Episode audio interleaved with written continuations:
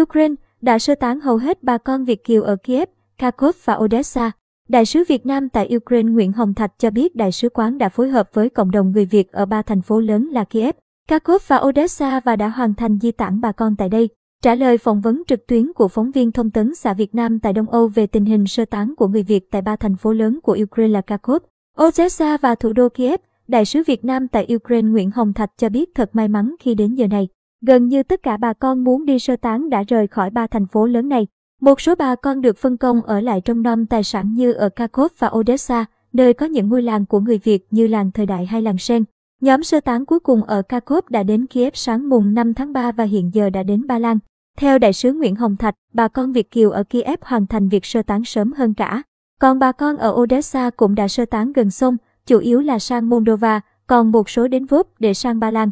Ông khẳng định đạt được kết quả này là nỗ lực rất lớn của cộng đồng cũng như sự quyết liệt của đại sứ quán.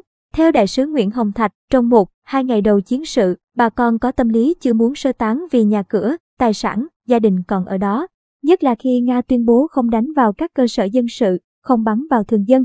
Tuy nhiên, ngay sau khi xảy ra tên bay, đạn lạc và một ngôi nhà của Việt Kiều bị trúng đạn, đại sứ quán đã kiên quyết yêu cầu bà con tản cư. Đại sứ quán đã phối hợp với cộng đồng ở ba thành phố lớn nói trên và đã hoàn thành di tản bà con tại đây.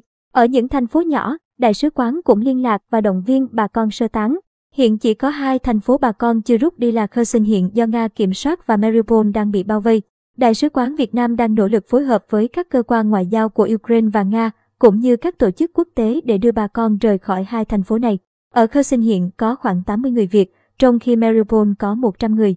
Ở Kherson, mặc dù bà con chưa sơ tán nhưng qua liên lạc thì vẫn yên ổn. Trả lời câu hỏi về thương vong của bà con người Việt vẫn bám trụ lại, chưa đi sơ tán. Đại sứ Nguyễn Hồng Thạch cho biết đại sứ quán luôn duy trì liên lạc với các hội người Việt để nắm tình hình.